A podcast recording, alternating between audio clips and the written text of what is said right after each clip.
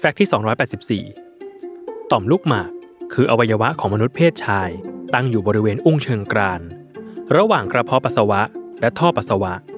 มีหน้าที่สร้างน้ำเลี้ยงเชื้ออสุจิ และช่วยกั้นทางเดินปัสสาวะ ซึ่งทำให้เรากลั้นปัสสาวะได้ เป็นมะเร็งที่พบได้มากเป็นอันดับ 4 ของมะเร็งที่เกิดขึ้นในชายไทย ดังนั้น การตรวจเช็คมะเร็งต่อมลูกหมาก จึงเป็นสิ่งที่ผู้ชายไทยทุกคนควรทำ โดยผู้ช่วยศาสตราจารย์ นายแพทย์ วรัตวรนิสรากุลศัลยแพทย์ระบบทางเดินปัสสาวะ ประจำศูนย์ทางเดินปัสสาวะ โรงพยาบาลศิริราช ปิยมหาราชการุณ แนะนำว่า ชายไทยทุกคน